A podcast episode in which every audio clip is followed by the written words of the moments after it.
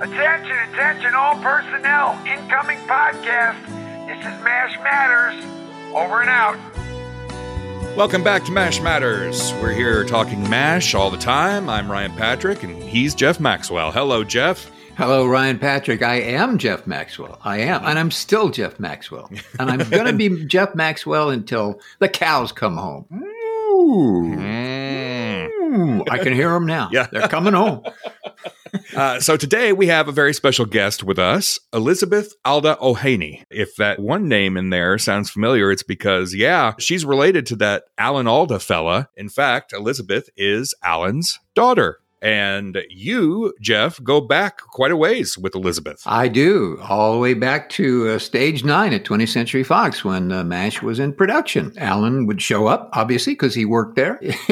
His two, well, he has three daughters. Two of them were quite prominent on the set. It was Elizabeth and Beatrice. We used to hang out because there was, you know, sometimes there's nothing to do and you're hanging out and you're kind of bored. And so um, I met the two of them and they were very fun, very bright, interesting young women. And we had a good time and we became friends and we had a great time being on the set. And you hadn't talked to or seen her since then, right? Since then, absolutely not. Until today. Until today. And she was quite nice to reach out to us and say, Hey, I listened to your podcast and it's really cool. And I said, Well, Elizabeth, come on the podcast. And she said yes. Yes, she did. And here it is our conversation with Elizabeth. I wish I could see you. I guess I didn't realize that this technology didn't allow me to see you. Ah.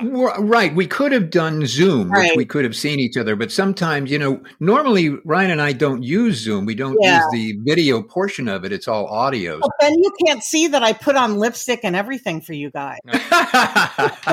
well, I have too. I don't know about Ryan. I have. I, we all have. No, that's You- Jamie Farr's job is to put on lipstick. Right. That part I do remember. All right. I don't know if Ryan knows this about me, Jeff. Did you share with him what a terrible memory I have? Uh, no, I have not yet. No. It'll be a really short It's podcast. going to be the shortest podcast in history. You know, I, I, I have to say, this is a real thrill for me uh, because you and I have not spoken to each other in approximately 47, 46, something like that years. Right. It's been that length of time, and yet I would recognize you in a heartbeat when I hear your voice and how you're talking. Oh, isn't that interesting? Yeah. I, I mean, same is true of you. I feel that way too. I mean, I was 13 when MASH first began. That was the pilot show was when I was 13 years old. And then when it ended in 1982, I was a senior in college. So it really formed a lot of who I am in terms of what I what I remember about that time. My dad was flying back and forth um, from Yes. the East Coast to the West Coast, West Coast to the East Coast. He was flying the red eye every single weekend so that they didn't have to uproot us. And we had, you know, because we were in high school. Mhm. So they had a long discussion about, sh- you know, what should we do? And they didn't think MASH was going to succeed. So they were like, well, let, let's not uproot the family because it may only go one season. So, you know, once that one season went and it was clear that it was a success, they, you know, then made the, the ultimate decision to keep us on the East Coast and have his life be on the West Coast, but he flew home every weekend. Mhm, So it, and then in summers and school vacations, we were all out in LA. mhm. So it really, I mean, from the time I was 13 all the way through till the end of college, uh, MASH was, you know, a thing. So it was very informative for me. And it was, and I have very clear memories of certain things. Mhm. I have very little memory of certain other things.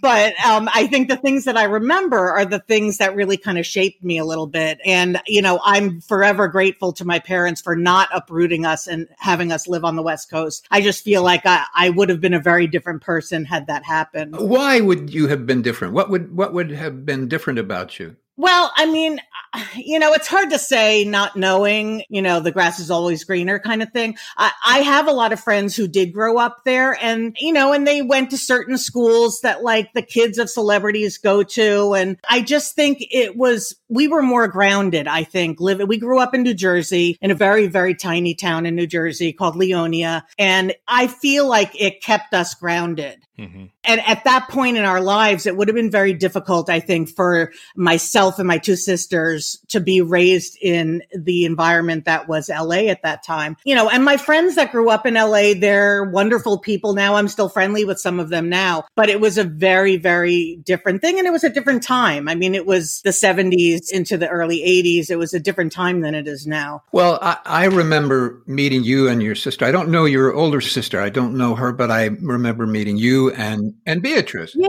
I was thinking about that today, Jeff. I don't know why you don't know Eve. Yeah, I because the I three of us are very, very close in age. My sister B, Beatrice, um, who's uh, only eleven months younger than I am. So, and then I'm the middle, and then my older sister Eve is only eighteen months older than I am. But she, all the way through her high school life, she had a very different childhood than we did. But I'm trying to remember. She would have been with us in LA. I don't know why she didn't hang out at the set Yeah. as much as you and I did. Yeah.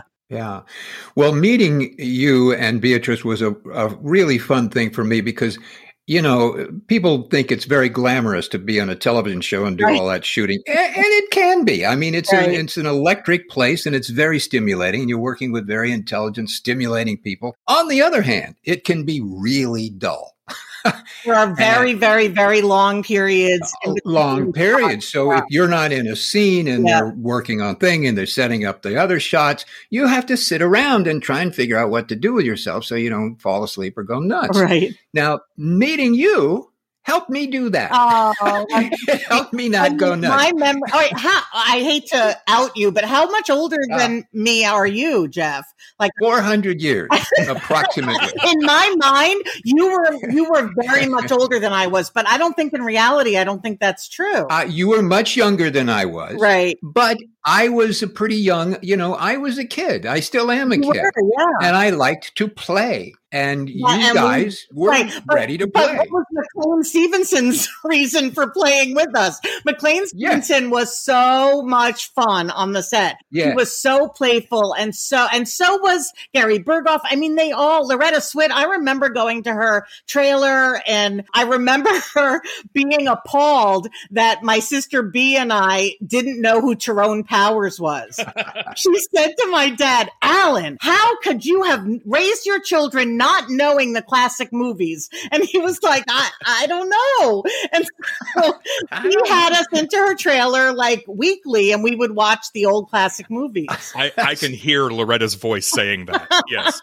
Was- I mean, she, I, she's still to this day. I mean, my dad and she are in close touch, and that she's very. I haven't spoken with her since those days, but I clearly remember that she she took kind of like a parental role with us, and I mean, everybody kind of took us under their wing in their own way. But Jeff, yeah, I do remember you and B and I used to goof around on the set. McLean Yes. goof around with us, Yes. and Gary, of course, used to be playful with us. But then, of course, there was a lot of time on the set where, you know, my dad and the major characters and you to some extent were learning lines and trying, you know, because it's a lot of dead time where you're waiting, waiting, waiting. And then it's like, oh my God, hurry up, hurry up, hurry up. We're losing the light.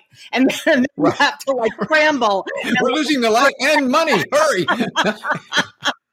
So it- I do remember, I do remember having so much fun on the set. I do too. And, and I remember uh, your humor and uh, the idea we'd roam around trying to find vending machines to see what we could find.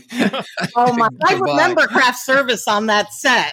Do your listeners know what craft service is? Probably, right? That's where you get all your, your neat stuff, your coffee and your donuts and all that stuff. Right. Yeah. I mean, that was my first experience, I think, with craft service. So that to me, of course, when you're a kid, a teenager, you're like, oh my God, like all this free food. I mean, it's all junk food and all, you know, you could buy it at the local, you know, five and dime, but it was fun for us. But also, I do have to say, I have such a heavy heart when I think about Kelly Nakahara. Oh, yes. she and you both, you know, like took us under your wings and were playful with us. And Kelly had such an amazing sense of humor and her laughter to this day. I, I hear her in my head sometimes. I just, I just adored her. And I was in touch with her a little bit in recent years, but we never got together. hmm I was so sorry to hear about her passing, but she was also like part of the gang. Like we had, yeah, we had, and I'm sure, you know, there were other people on the set that that I knew, but I didn't know that well. But they, you know, those people would remember me, but I just don't remember, you know, all of your cronies, like the people that you, you know, were your age that were hanging out on set and stuff. Well, well, some of them are incarcerated now, so it's uh, better that you didn't know that.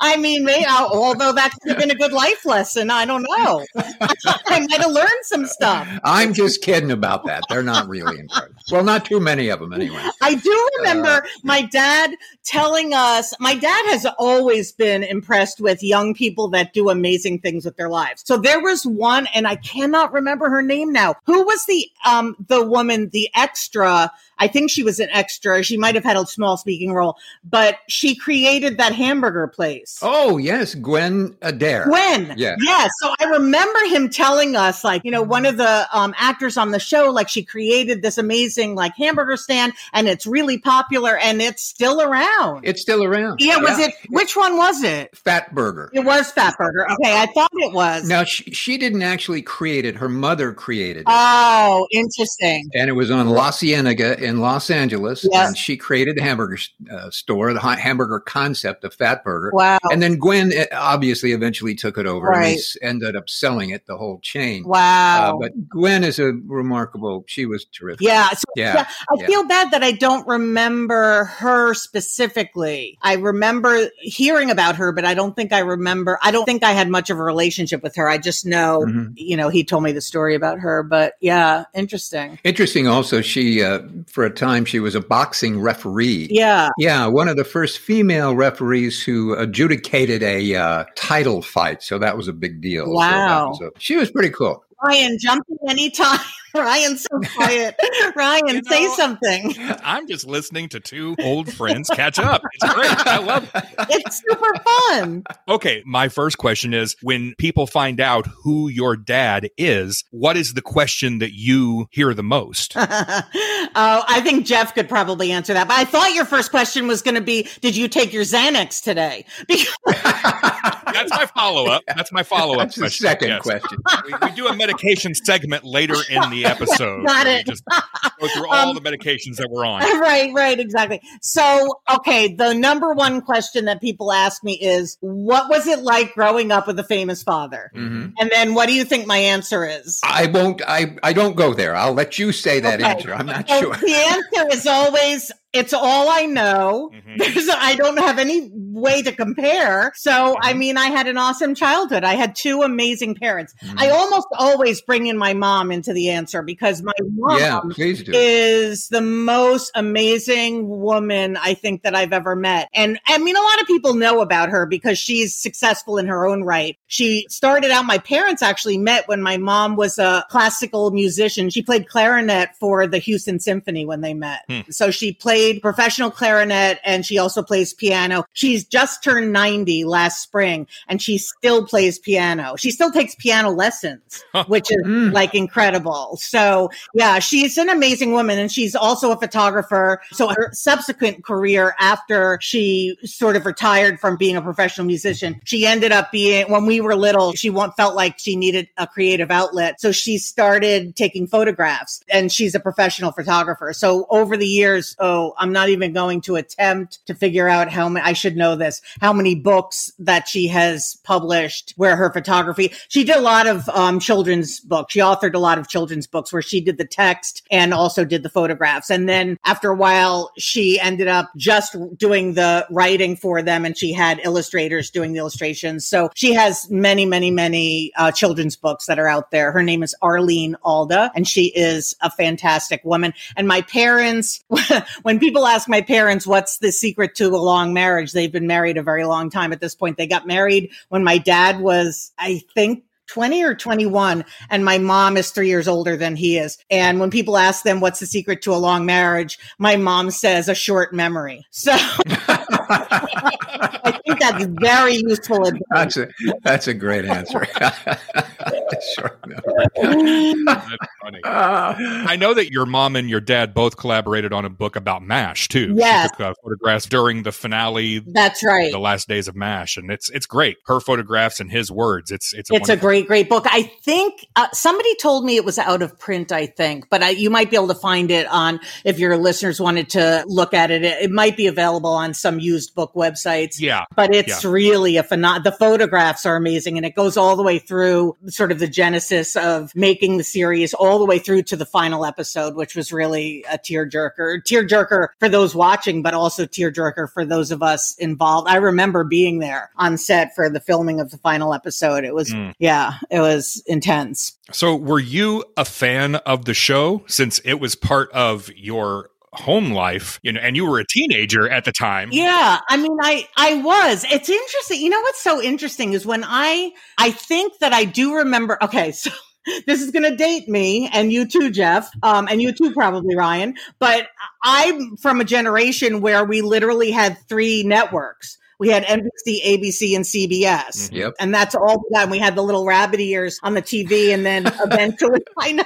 Those little rabbit ears. I miss those little rabbit ears. They never worked very well either. You could never get them to work right. Yeah, you would get like all the fuzz and like Yeah. you would try to arrange it so like you could get a clear signal and that kind of thing. But then, so I remember, uh, oh God, I'll probably get this wrong, but I think was it Monday night or Tuesday night on CBS? Mash came on. Do you remember, Jeff? Ryan's the expert, so it, Well, I- it bounced around throughout the years. I think it landed on Monday nights. Okay, that's why my memory is e- was either Monday or Tuesday. Yeah. I think you're right because I think it started on Tuesday, but then bounced to Monday. Maybe they did move it around a little bit, but not a ton. Not like shows are moved around nowadays. Right. So that I do remember that, and I remember you know watching the show. I do remember watching it weekly. I did watch it weekly, and of course I was a big fan because it was a big deal. I mean, it, we were living a very humble life in Leonia, New Jersey, and like my dad was on this like major hit TV show. It was, and I, you know, my B and I, my sister Beatrice and I went to a private school. Uh, high school. Eve went to a public high school in our town, but you know, it was a big deal because like my dad was on national TV and it wasn't like today where there's all the social media and everything like that. It was really like because, because people only got three channels, it was kind of a big deal if the relative was on one of them. Right. Right. Yeah. so yeah, so I do remember being a fan, but it's interesting because when I graduated from college in 1982, I did move out to LA to try to my hand at acting, to try to be an actress. Oh. And I ultimately ended up leaving the field and, and doing something and going into the field of education. But I remember, like, I remember leaving college and being excited to go to LA and try my hand at acting. But the interesting thing is when I was growing up on the set of MASH, I didn't have, I don't remember having those aspirations. Hmm. Like it's not like I ever was like, ooh, you know, dad, I and I say to him now, I'm like, you know what I my biggest regret is is that I didn't go in and observe the writer's room. Or do you remember Karen Hall? yes. Yeah. Sure. So I'm still friendly with her on Facebook. And she was straight out of college. She was a writer on the show. And I sometimes now think, because I love to write and I love that process. And I sometimes now wish that I had said to him, could I sit in on the writer's room and see what that process is like? Hmm. I think I maybe only did it once or twice out of curiosity, but I wish I had learned that from being on the set. Mhm. There were, you know, when you're a kid, there you're stupid. Like you don't think. I mean, what did we do on the 20th Century Fox lot? We went to different studios to see what was filming. Yeah. We tried to like break in and like see Right. what, what Right. the shows were like. yeah, right. Like, you go buy a things. soda, you know. it's not- Exactly. yeah, Stupid things. Like you ride your bike around the lot and like if you Right. could see famous people. You go to the commissary, the cafeteria, and you try to see famous people buying their lunch. Like that was stupid. Why didn't I do something useful with my time? I don't know. well, what you did was helping me not be bored. So thank you very much. Or, or you were helping me be a delinquent. One of the Oh, uh, that could be too. I'm sorry. Well, what the heck?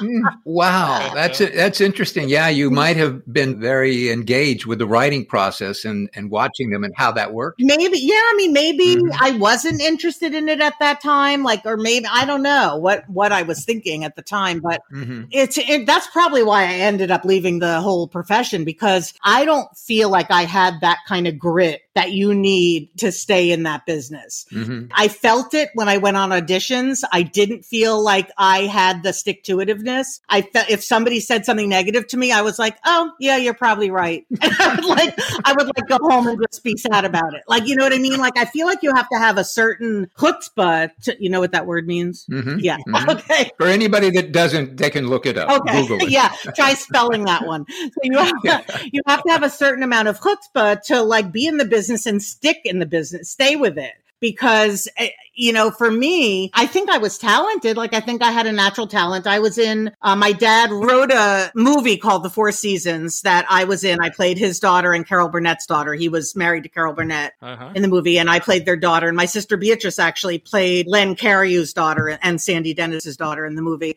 Um, and then after we did the movie, a lot of people don't know this. After we did the movie, my dad and a wonderful writer named Don Siegel, who has since passed away, the two of them wrote the television version of the Four Seasons, and I was in that. And I, I actually had a bigger part in that than I had because I then I was out of college. We filmed the movie when I was in college, and so I had to take a few months off. But um, we did the television series after I graduated college, and that was super fun. Hmm. And then I did like piecemeal. I would get like little things, but I don't know. After doing it for about eight or 10 years, I just felt like I wasn't really getting anywhere and I really didn't have that hunger for it. I just didn't have it. Mhm. So I went into education and I'm much happier. And I'm still in education. I'm much happier doing that. How did you make that transition? How did you say, "Hey, I'm going into education"? Okay, so when I okay, so I learned because I have a terrible memory, as we've established. I learned this by reading my dad, one of my dad's books that came out a bunch of years ago. I think it was in the book "Never Have Your Dog Stuffed." hmm I, I read about it in his book about how I made the transition, and I was like. Oh, that's interesting. I don't remember that, but he's absolutely right. That is how it happened. So when I was in college, I did a um like year abroad Mhm. work, you know, schooling or whatever, like junior year abroad or whatever. But instead of that, I did my sophomore year, I did it at the National Theater Institute, was based in Connecticut at the time. And it was this really intense like semester of theater and stage design and sound design and lighting design and like every part of the theater. And so I petitioned my school actually to be able to do that. And when I did that semester, the National Theater of the Deaf was actually based there. They're now based in Washington, D.C., but at the time they were based on the same campus as my theater school. So I became really good friends with some of the deaf actors and actresses. And I learned sign language. I started learning sign language from them just because I had some downtime, I guess. I don't know. And I started like hanging with them and just out, and they all just signed in ASL in American Sign Language the entire time. They didn't, as my recollection is, they didn't really use their voices. So I was kind of forced to like learn the language. So I learned sign language there. And then when I was in LA after I graduated college and was acting in LA, I kind of felt like I wanted to do something else. So I was like volunteering at a preschool for little deaf kids and stuff like that. Mm. And I started to realize like I really, really enjoyed it. It gave me creative enjoyment more than the acting was giving me. hmm So I decided, you know what? I'm just gonna. LA actually turns out uh, uh, I was living in the Valley in Tarzana at the time, and in um, Northridge, there's a fabulous school where they um, award graduate degrees in deaf education. Uh, Cal State Northridge. I ended up applying there and getting in and doing that program for three years and just loving it. Mm. Because I figured, you know, what do I have to lose? Like, I'll try it. If I don't like it, I can always go back to acting or do something else. But I felt like, you know, if this is as good as it seems like it's going to be, then I'll I'll stick with that. So I did. I stayed in that program for a few years. Then I came back to the East Coast, and then many years later, recently, actually, about three or four years ago, I ended up getting my doctorate in education. Wow. So I actually have a doctorate. I'm a literacy coach at a school for the deaf right now. What a great journey to have gone through the show business thing and the acting thing. And then suddenly you find something that is so meaningful to you and touches your heart and your soul. Yeah. And it is just, you know, you can't get enough of it and you crave it and you're really, really good at it because it's, it's who you are. It's who I am, and it's and it is my great passion in life. Yeah. And when my daughter mm-hmm. was born, so my ex husband and I, was married for about twenty five years, and then we ended up getting divorced. We're still close and good friends because we have a daughter together. But we ended up adopting our daughter when she was a newborn in Las Vegas, and as she started developing, we started realizing there were things about her development that were not on track. And turns out that she has very severe dyslexia. So then I started like taking a leave from the deaf education world and dove headfirst into dyslexia and what they call language based learning disabilities. That's what dyslexia is. It's actually a disability that affects your entire language processing center of the brain. And it's interesting because when people say to me, like, why did you end up focusing on that instead of deafness? I say to them, it's really interesting. To me, it's very, very similar. Like when my daughter was little, she would act like she was using an interpreter. It takes her that long to process spoken information. And, and now she's 24. And she told me the other day that like so many people say to her, you look like you don't want to be here. Why is that? And she goes, it's not that I don't want to be here. I'm trying to figure out what you're saying. Like, Oh, so it's really like now that she's and she i'm so proud of her like she graduated from college last spring. Magna cum laude. Mm. dyslexic kid like the statistics don't support that she even would have gone to college. So i'm super proud of her. I mean you can imagine you know her mom's an educator. So i you know but i gave her many times i gave her an out. You don't have to finish. You could take a break. And she stuck with it. And she was like no i i need to do this for myself. Good for her.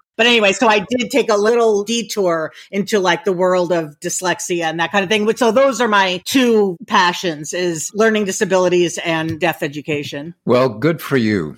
Boy, oh boy, good for you. That's wonderful. Thank you. Elizabeth, when you decided early on before education to pursue acting, did your dad support that? Did he try to talk you out of it initially, or what was his take on that? Yeah, it's interesting. I mean, when people ask him that question, did you support them or not? I think he used to say something like, I can't, I'll get his words wrong, but he used to say something like, I would discourage them as much as I could, but then support them as much as I could. Hmm. So he really felt, I think he felt like it's such a tough field Mhm. that he didn't want our hearts to be broken every time we would go on an audition. And yet he, of course, wanted to be a supportive parent. So he would support us every chance he could. But he did let us know that it's, it's tough. It's tough to do. And it's interesting because now my sister Eve, my older sister, her oldest son, his name is Scott Alda Coffey. He's actually an actor in LA now. So my dad is now like in that next generation, like trying to support him and help him. But you know, it's tough. It's a tough field. And then, you know, the young actors today with the pandemic hitting, Mm. I mean, Scott was in a movie that came out literally, was supposed to come out in theaters literally as the pandemic hit,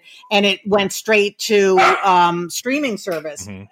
I mean, it did very well, even on streaming, but it was unfortunate. It was a big disappointment Right. because it was an amazing movie that didn't see, I don't think it ever went into a theater. Mm. What was the film that he was in? Outpost, The Outpost. It was out in hmm. 2019. Did you guys read the book? No. No. The Outpost was written by um Topper Tapper Jake. Oh, Jake Tapper. Yeah, yeah, yeah. And the Jake Tapper that's on CNN? Yeah. Yeah. Oh, that's great. Yeah. Here's a fun little uh, story. He has actually retweeted some of our stuff. Oh, really? So I don't know if Jake Tapper listens to this podcast. He might be a listener. hmm Maybe he listens to you because he likes the topic, or maybe I don't Maybe he's a know. MASH fan. Yeah. Yeah, that's very cool. Wow. So Jake, hey baby, if you're listening, uh, you know, hit us up. We'd love to talk to you. Write another movie for Scott. Yeah, that too. Yeah. I am fascinated by the story that you told earlier, and it's a story that I was aware of of your dad flying back on weekends during the run of the show. Yeah, I'm curious on your end in New Jersey at home. yeah. Was it hard not having him around? Was it hard on your mom? She's raising, you know, three kids without him being there. Yeah, I think about that sometimes now that I'm older. I think about that it must have been very difficult for her. But, uh, you know, at the time, she didn't let on that it was. Hmm. I mean, we were in high school, so we were very busy. I mean, of course, we missed him, but we were busy with our high school lives. Hmm. But I can imagine that it was very lonely and not great for my mom Mhm. you know, having to be that distance apart. But they, he also flew home every time he flew home. I mean, he was permanently jet lagged hmm because he would fly home on the red eye, the night flight on Friday night. So he would wrap up filming on Friday, run to the airport, get on the plane, get to New Jersey the next morning because of the time difference. He wouldn't arrive until early morning on Saturday. And then he would do the same thing in reverse rehearse on Sunday night. Mm. And because of the time difference, he would gain time. But in reality, it was the middle of the night when he got there. So it was very hard for him. And when he would come home, I imagine that it probably, this probably wasn't the case as we got older, but in the first few years, it was important to him to have one on one time with each of us. So he would, he probably maybe even talked about this when you guys had him on. I don't remember if he mentioned this, but he would ask each of us when it was our turn for our day with him, where do you want to go? And we all there was this tiny little amusement park like 10 minutes 15 minutes from our house called palisades amusement park. B and i especially loved it there. So when it was our turn to go out with him we would always say we want to go to palisades amusement park. And he did it. He went every single time. I mean he basically would spend he would fly all that way and then spend his entire weekend at palisades amusement park. Uh, you know, one of the things uh, that impressed me so much about him, obviously, he's a brilliant actor and writer and director and an incredibly talented human being. He truly is. Yeah. But one of the things that really, really impressed me about Alan Alda was his stamina. yeah And I think you're talking to that uh, because I knew that he was flying back and forth. And I would see him come in and spend, you know, Monday through Friday and then go back to New Jersey and then come back and then do Mon- Monday through Friday and never lose a beat. You know, he never, he never wandered in like he was exhausted or anything. Always there 120%. Amazing. Right, exactly. And also remember, he was also sometimes writing and directing those episodes. Right. Exactly. And I honestly, I think I inherited his energy from him because I mean, both my parents are incredibly energetic. My dad is now 87, my mom's 90, and they're both still working. My dad does his podcast,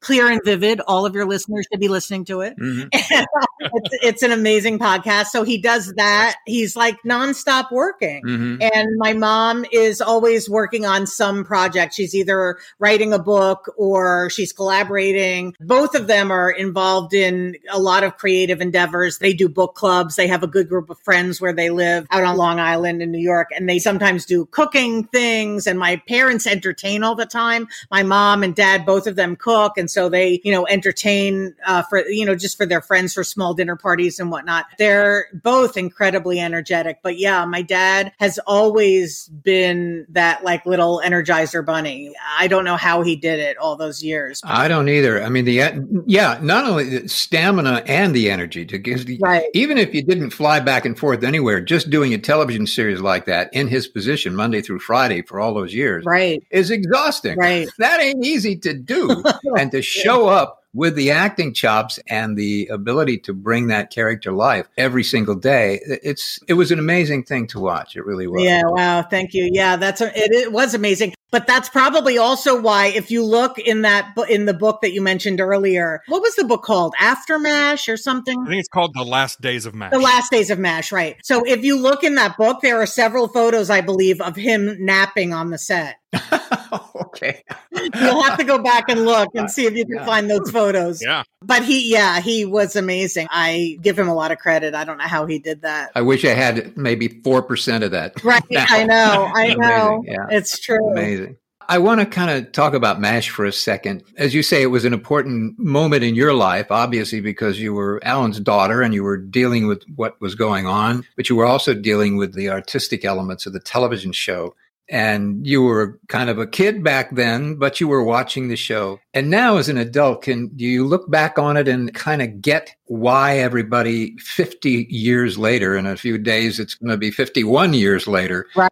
uh, people are still so impacted by it and, and affected by it. And uh, Yeah, I mean that's a great question. I, I mean, honestly, you know, it was the first of its kind to not use a laugh track. Well, I'm sure you guys have talked about this frequently that there, you know, sitcom, what we call sitcom situation comedies back then, they all had an audience. And even if, even with the audience, they had canned laughter, I- guess to let the audience know when they were supposed to laugh, Right. which is so bizarre concept to me but MASH was the first of its kind that was nowadays we would probably term it a dramedy. Mhm. Like I'm not really sure that it technically it fit the terms of a sitcom. I don't know. And it was filmed like a movie would be. It wasn't filmed like a three camera sitcom. So I think that the audience, you know, uh, the audience was very sophisticated and they continue to be very sophisticated. You know, generations now down the line are getting hooked on it. And I think it's because of that. I think that people recognize the quality of the show. The writing was incredible. The directing was incredible. The acting was incredible.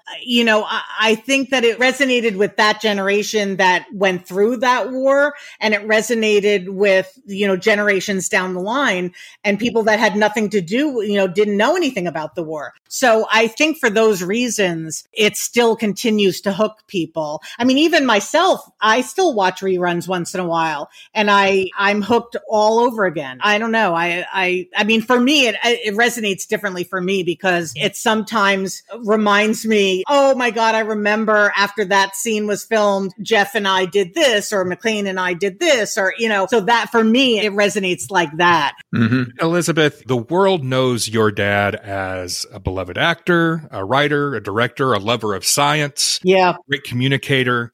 But is there something that we don't know about your dad? what does the world not know about Alan Alda that might surprise us? Oh, interesting question. That might surprise you.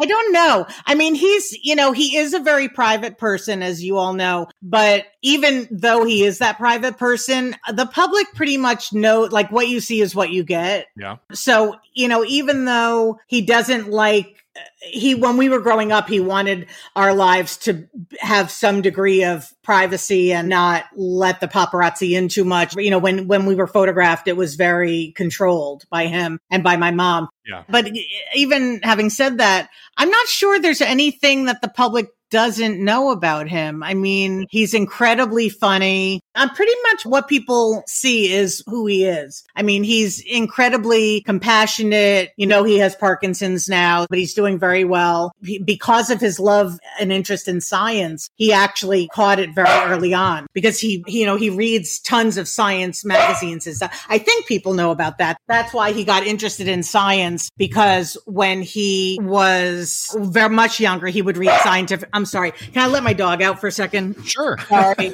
Otherwise, we'll be right back after Elizabeth lets her dog out. All right, here we are back again. Okay. That, so he would read Scientific American Frontiers magazine, and then he ended up hosting science show almost by the same name, Scientific American, or I forget what they called it. But they, it, anyway, he ended up hosting that because of his interest in science. But because he always read those science articles, he recognized early on the very, very, very early signs of Parkinson's. And he went to his doctor and, and got all the testing done. And it was so early that he didn't even have tremors yet. Mm. And so he's very lucky that they got on it right away and he's doing really well. Mm-hmm. But yeah, I don't, you know, honestly, I can't think of anything. I was trying to get some good dirt. I know. I don't have any good dirt. Man. I don't have any good, like, family, deep, dark secrets. Uh, like, Okay. I don't know. I know. It's disappointing. I'm sorry. Well, thanks for talking to us, Elizabeth. That's the end of the interview. This is how my memory works. Typically, like three days from now, I'll be like, oh, I should have answered the question that way. I'm like such a slow processor, so I'll let you know. okay. Send us the dirt in an envelope, a plain brown unmarked envelope. Right, exactly. Yeah. Well, he is uh, certainly. Uh, you know, I spent nine years there, and uh, in those nine years, I really gained a tremendous respect for everybody there. I don't. I'm not just going to focus on Alan because he's a terrific, brilliant actor, but everybody there had their own genius to them. Oh, absolutely. And so it was a very stimulating stimulating environment. Yeah. Golly, gee willikers. Well, I am so impressed. With what? That you're not in show business. I'm so impressed that you're doing such wonderful work with people. I mean, that's really, yeah. I mean, honest to God, you're helping people and, and dealing with their own issues and helping them navigate it and walk through it and grow. I don't know what could be more exciting than doing that. I, I really congratulate you for doing that. Thanks. That's, yeah, I really do love it. And you can hear that when you talk about it, you can really hear it. Am I crazy, Ryan? You, did you hear? I mean, is she really just darn excited about it? Yes, you are crazy, but she is also darn excited about it. the other thing I, I failed to mention, the other thing that I actually, and it's completely like almost op, well, not really completely opposite, but it's a little bit like taking a detour off of that career path. The other thing that I started doing re- more recently in the last four years or so is I love doing, I'm telling you guys because you're podcasters, I love doing podcast research. Oh, And I, I don't know. I think when I earned my doctorate, I realized what I loved about getting my doctorate was the research and writing part of it. Mm. So I actually, for the last few years, once in a while, when my dad is swamped and needs some help, I actually do research for him for the, his podcast. Huh. And it's like a very nerdy thing to enjoy, but I love doing research. I don't know. It's weird. Oh, that's great. Like, how do you guys do it? Like, do you just rely on Jeff's memory? Because that seems like a dicey, like a dicey thing. that's that's a frightening thought. That's kind of a frightening thought. Like, Yeah. how do you guys do it? Like, Ryan, how do you, how did you get interested and how did, like, you must have at some point done a bunch of research. Well, I've been a lifelong fan of the show. Okay. And so I've just always been drawn to any information I could get about the show because I had a deep love for it. Yeah. So my interest and my research comes out of me just loving the show. That's great. That said, we get questions from listeners that I have no idea what the answer is. Oh, interesting. So then you'll go into a deep dive to try to find it. yeah, I'll ask my good friend Google Yeah. if they know. Exactly. Right. then we go deeper and we're able to sometimes reach out to some people who are involved with the show who may know. Right. Or I find I when I listen to your podcast, which I do quite often, I do a lot of driving, so I'm always listening to a podcast. Oh, you're the one. Okay. I was wondering. yeah, Darn, I wish I'd have said that. Oh, You know, there's many listeners. That's me repeatedly. run around the room, make it look like a crowd. All right, yeah. right. But I do, I do think that other listeners to your podcast probably know the answers. I mean, there are some major, Yeah. major fans of MASH that Oh, yeah. remember all of the episodes and can recite lines and stuff. My dad can't even do that. hmm That's probably, well, I don't know. Did that come up when you guys interviewed him? That might be a deep, dark secret. If you ask him right now about a specific episode, he'll probably say, I don't remember it. Right. Even if it's one that he wrote, he doesn't remember them. Yeah. Well, it was a while ago. Yeah. it. It really was a while ago. I remember all my 14 lines, so that's good. Elizabeth, this has been great. Thank oh, you. so great to talk to you guys. I Oh. really it makes me want to be with you. But now let me get this straight. Jeff, are you in LA? Where are you? I am in Los Angeles, California. Okay. And Ryan, you're not. Where are you? I am in the southern tip of Illinois. Illinois. Southern tip. Okay. I'm terrible with geography. Yeah, me too. Is that anywhere near Chicago? No, we're in the complete other end of the state. Other end of the state. Okay. But that was impressive. I know where Chicago is. There we That's how bad my geography is.